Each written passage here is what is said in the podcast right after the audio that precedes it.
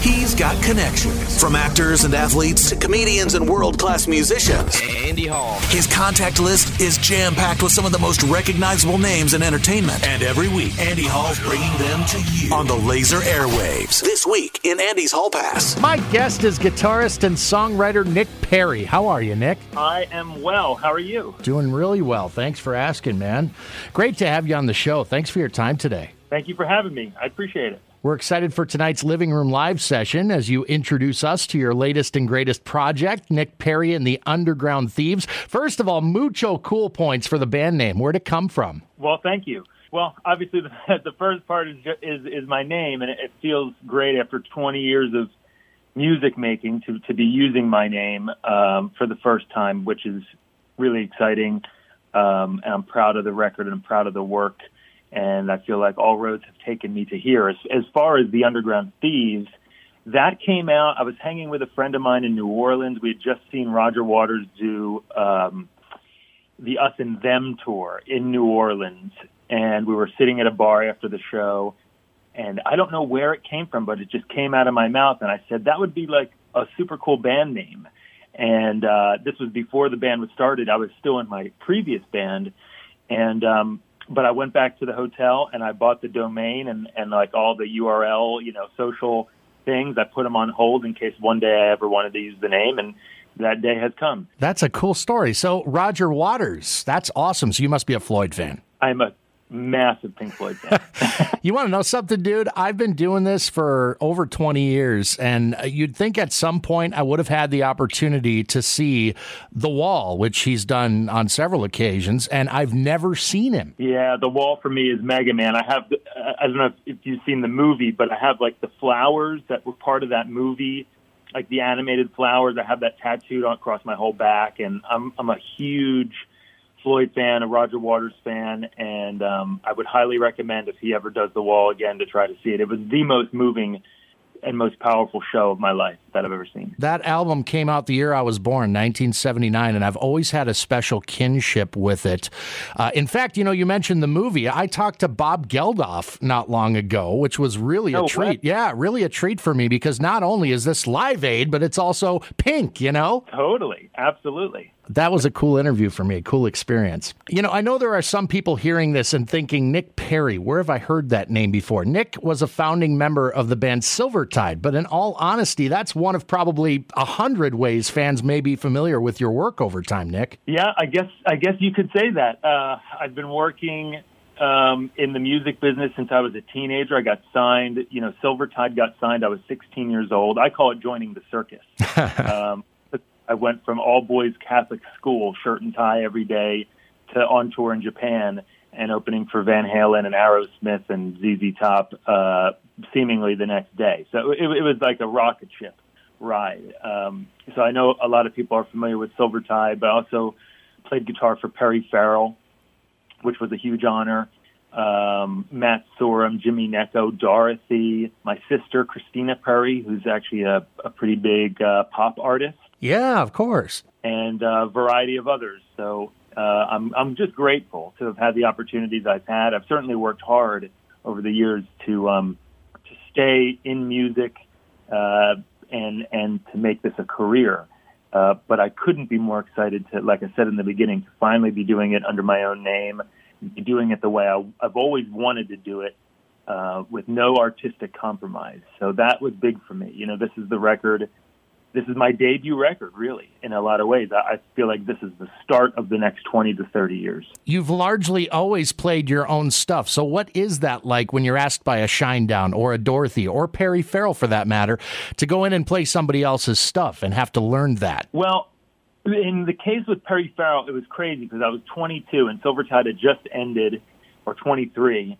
And um, it was my first experience with playing someone else's music because I grew up playing only I never like played in cover bands. I'd always just written my own songs. And so I had a very short time. I think I had like two or three days to learn 22 Jane's Addiction songs. Wow. So it was uh, definitely took me out of my comfort zone, which I do feel like in life in general is important for human growth. Um, to come out of our comfort zones from time to time and do something different. Um, so for that, I'm grateful. But ultimately, as you just mentioned, uh, ultimately, you know, I decided to leave those projects not because I didn't love the people I was with, but I, I I'm a songwriter, and I always feel this calling to come home, sort of, so to speak, to write and perform my own songs. And I've left situations. People thought I was crazy. I would let you know. I left a situation with Shinedown where I was playing to 50,000 people in arenas every night to go back and play a 500 seat club. But I I felt like at the right time that that's what I needed. I, I that that that was creatively more fulfilling for me to be doing, even to a smaller audience, be doing my own songs. Good for you. So, uh, you know, at times people, like I said, have thought I was crazy, but I'm following this internal thing that I, I don't know where it comes from. I'm just sort of following the internal voice that I have, and and my hope, obviously, is that this music, this record, um, and now you know starting step one of like I said, hopefully the next 20, 30 years of my career under my own name. I'm hoping I can get back to arenas, but do it with my own songs, and ultimately that for me would be you know, the ultimate home run. Sure. You're following your instincts, which is what you do in the creative process. So it makes sense. Cool. Well, thanks. I read somewhere you're a Philadelphia native. I am born and raised. That's interesting because aside from a few household names, it's not generally known as a rock town. A lot of R&B, soul, indie sounds coming from Philly. What or who inspired you to pick up a guitar and start making racket? That's a great question, and you're and you're very right on with with your assumption of of the town. It's not known for being a big rock town, but my my aunt, my mom's sister, when I was about 12 years old, gave me maybe 11 years old, gave me two cassette tapes. Uh, one was ACDC Highway to Hell, and the other one was Pearl Jam 10. Oh. And it was over, man. at, at that moment, school was out and rock and roll was in. You know, that's all I could think about. I became obsessed, and I started playing guitar and writing songs. You know, within a couple months after that. We just celebrated the 41st anniversary of the release of Highway to Hell, so I'm glad you brought that up. That's a great album, and I don't know if what which guitar in that band caught your ear first. Would it have been Malcolm on the rhythm stuff, or would it would it have been Angus? It was Angus all the way, man, because I was already wearing the schoolboy outfit. That's perfect. That's perfect. And, and so uh, my first like good electric guitar, which I saved up, you know, cutting grass and and um, shoveling snow, was a 1998 Gibson SG Standard, and I would put that on after school. Like I said, I'm already wearing the outfit. I just put on a Jeff cap and and the horns and the SG, and, and in my mind, I was Angus. I mean, I don't know. You were probably a little too old to go trick or treating, but I was going to say you never had to worry about a Halloween costume then. yeah, I, I definitely had it. Do you still have that first guitar? You know, I don't have that first guitar. Through the years, just with, you know, uh, again, again, trying to stay in and do this full time for 20 years through a lot of highs and a lot of lows. I've bought and sold so much gear and uh, I don't really have any of the original. I have, I have one guitar that uh, from the Silvertide era that I have left, but I don't have that first guitar. Although I did recently acquire a very similar um, Gibson SG from Gibson. i have been doing a lot of work with Gibson. I guess you could say I'm one of the new faces of Gibson, uh, which is a huge honor for me at this time. Sure. And I've recently acquired one very similar to that, and it was a big deal for me. I'm a guitar guy myself, Nick, and eh, to me, the instruments themselves create a real emotional connection over time that makes it extremely difficult to uh, ever decide to part with them. Yeah, I know. I, I absolutely know, but I've I've had to make decisions and and move forward. And so, like funding this record, just for example, I wanted to keep it independent. I wanted to own my own masters. I wanted to do things my way you know, for to to make this record, I sold a lot of gear to pay for the studio time, and because I believe and I, I believe in the cause. So I've tried over the years to detach myself, you know, from being as material materialistic as I once was growing up. I mean, you know, the truth is, and I hate to be morbid, but you can't take this stuff with you. So I'm just, I view it as, you know, we we're here for a short time. We have access to some of these nice things, which is which is awesome. But ultimately, they're tools for us to do a job and and try to enjoy the experience and the journey of, of being here. That's well put. Nick Perri is my special guest. We're playing the new single from Nick Perri and the Underground Thieves, a tune called Feeling Good, and looking forward to having Nick tonight at 7 o'clock on the Laser Facebook page for Living Room Live. I've talked to several artists over the course of this global pandemic we find ourselves in uh, this year and, and how that has affected them, not only just on a professional level, but personal as well.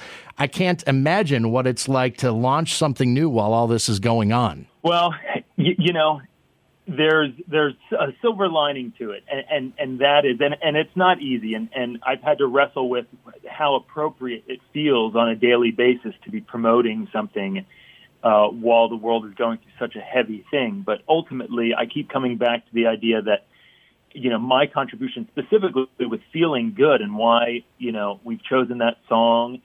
Um, if I can help in some way, even five minutes a day, just help put a little bit of positivity into someone's life, into someone's world. They hear the song on the radio. They, you know, happen to stumble upon it through my social media, whatever it is, you know, then it would make me feel good because we are living through a really heavy time. And I'm just grateful that A, I had the record done. It would have been much more difficult if the record wasn't done because it took, took two and a half years to make. Uh, it was a long process, and um, like I said, I put a lot of work into it. The whole band did, and I'm just grateful that it is done and that I have something to share right now, which may be a very minimal contribution, but if, in, like I said, in some way, it helps to put some positivity or good vibes into the universe right now when perhaps they're needed most then it's all worth it for me. Tell me a little bit about the structure of the song because it, upon listening to it that first time, and my friend Michael sent it to me. You probably know Michael Parrish. Um, oh, yeah. Um, he sent it to me and said, I want you to uh, put your ears on this and tell me what you think. First of all, it's right up my alley in terms of the kind of sound I'm really into. Um, it's the kind of sound that translates really well to my favorite medium, which happens to be vinyl, by the way.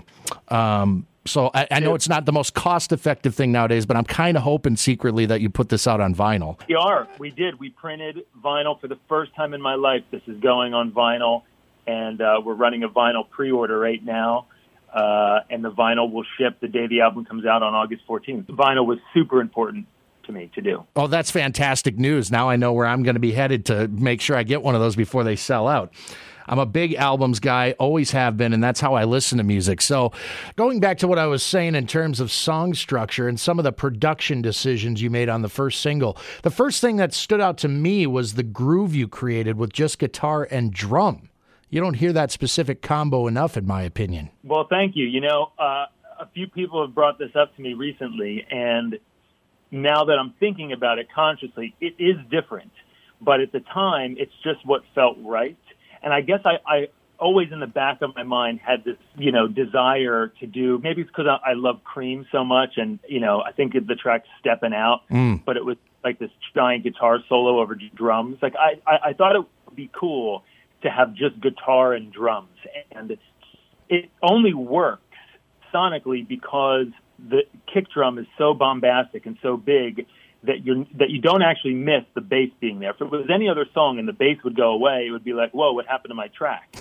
but because the kick drum um, it was is so big and so bombastic, and and the frequency response is so low and big on that kick drum that you still maintain this groovy low end, but it's just an opportunity for the guitar to really shine with nothing else no keys, no bass, no vocals, no nothing, no other guitar, nothing around it. It's just guitar and drums. And and now that I'm thinking about it, I do think it's cool. And um, to hear that on the radio, you know, has been so awesome because I think it's a real cool moment for guitar in the year 2020. You mentioned August 14th as the date of release. How do you plan much of anything going forward? Is it just a day by day thing when you consider when to drop an album, when to hit the road? I mean, so much uncertainty, right? Yeah, there's a lot of that. It is a day to day thing, but you know, back in May when we decided because we needed a three month lead for the vinyl and for the CDs and for the promotional, for the radio campaign, for the whole thing. So in May, we made the decision to put it out in August. And I guess we were all hoping, I think everyone in the world was hoping that, you know, things would be a little bit further along and perhaps a little bit better with the pandemic and all that stuff by August. Uh, obviously, it's taking uh, its good old fashioned time, which is uh, you know concerning, but it's it's not made me want to change the date. I, I still believe, like I said to you earlier, that music has a wonderful healing power and the ability to kind of take us out of our own world and take us somewhere else for a minute, like a good movie, you know. Yeah. So I feel like perhaps um, people will appreciate the distraction and you know go for 45 minutes, just go outside of their world and and experience something different. So um, as far as that, we're rolling forward, and um, we are going to do an album release show, which we just announced yesterday, uh, live streamed the day the album comes out. It'll be live streamed all over the world, and so we're excited about that. We're just kind of making baby steps and planning as best we can, knowing that there's no certainty anymore. But we're, you know, trying to move forward as best we can. Now, granted, I've only heard the first single, and like I said, we're playing it on laser. The rest of the record does it does it feel as summertime as feeling good does? Because that to me, I mean, you August fourteenth makes sense. If you waited any longer, we'd be in the fall, and I'm not sure the mood matches the album at that point. Yeah, well, for sure, for feeling good, um, that's that's a summer song. Uh, a couple other songs, "I Want You" is track two on the album. That has a similar, I think, summer sound. Although sonically, it is it is very different from "Feeling Good." Um, but I think no, the whole record doesn't match that. The the record really, because uh, as I said, I'm a huge Pink Floyd fan. My my taste is very eclectic. So I think the record is going to surprise some people because it gets really deep, really psychedelic. Um, a, a much more emotionally deep with lyrics, and hopefully it's just a submersive experience. I do feel like it, it does have a thread through it, um, which is we again we worked hard to make sure that it felt like it was one body of work. Mm-hmm. Well, I mean it was, but um, but we wanted to make sure there was a continuity between it. But it definitely does take some right and left turns as you get deeper into the record, and um, I I hope people dig it. Going back real quick, uh, just a couple more items here, Nick, and I really appreciate your time today. Um, going back to the idea of being a Philadelphia native and, and considering the, the type of artists and the type of music that emanate from that city, would you say the environment in which you grew up contributed to your sound, or is that more like a byproduct of how you play? That's a great question, and something I left out, which which really plays into that, is I, I, I married a California girl, so I actually uh, spent a, a lot of time over the last 10 years in Southern California. And for a minute, I was bicoastal. I was back and forth between Philly and LA or Orange County um, all the time. And really, the music, as I dove into the scene, the Southern California desert and Joshua Tree and the Yucca Valley and Laurel Canyon and all that stuff, like that had a huge impact on me. The Byrds, the Burrito Brothers, uh, Gram Parsons, um, obviously the Eagles and Crosby, Stills and Nash and all that stuff. So th- there's a heavy helping, I would say, of California of what we call the California sound. Yeah, that has crept influence, um, but also an equal part of like the British blues rock and psychedelic uh, movement that came from the UK in the 60s and 70s, which is what really I discovered as a youth growing up in Philly. And there's a big affinity for it here in this town. Um, Philadelphia loves classic rock. So I grew up on on a bunch of that as well, and I think the album is kind of an amalgamation of all of those things. You know, it's kind of equal part blues rock, equal part psychedelia, equal part California desert. You know, if that makes sense. Yeah, it does. That's that's going to be awesome. I can't wait to hear that. Nick, one last item, and I wanted to make sure and ask about that sibling relationship with your sister Christina, who you mentioned is pretty well known in pop circles. That amount of creative energy emanating from one family is a rare thing, but I'm curious because the two of you are so ingrained in your careers as musicians and performers, you probably don't connect like typical brothers and sisters do. Are the two of you in pretty regular touch? I mean, we're both busy, but but we talk as as much as I think you know any sibling would talk. I guess I guess you could say. Um, you know, it's it's interesting, like you said, that we both ended up here. Growing up, you know, we weren't we weren't in any uh, wasn't an overly musical household, but I think when when the music bug bit me, uh, it also through me bit her. And so from the time we were teenagers, we were really obsessed with music and uh, decided that that's what we wanted to do. And uh, I'm grateful. I can't speak for her, but I'm grateful for all the opportunities and to be able to continue to do it. You know, at this point in my life, and I, I I'm sure that she is as well. So um, it's uh, something that we don't take for granted. We're excited to get our hands on the album. August 14th is the date of release from Nick Perri and the Underground Thieves. Tonight at 7 o'clock, they're appearing on the Laser Facebook page, our latest and greatest installment of Laser's Living Room Live. And we do appreciate you taking the time, Nick. This has been great. Hey, thank you for having me. I had a blast, and uh, thank you for the support over there. I really appreciate it.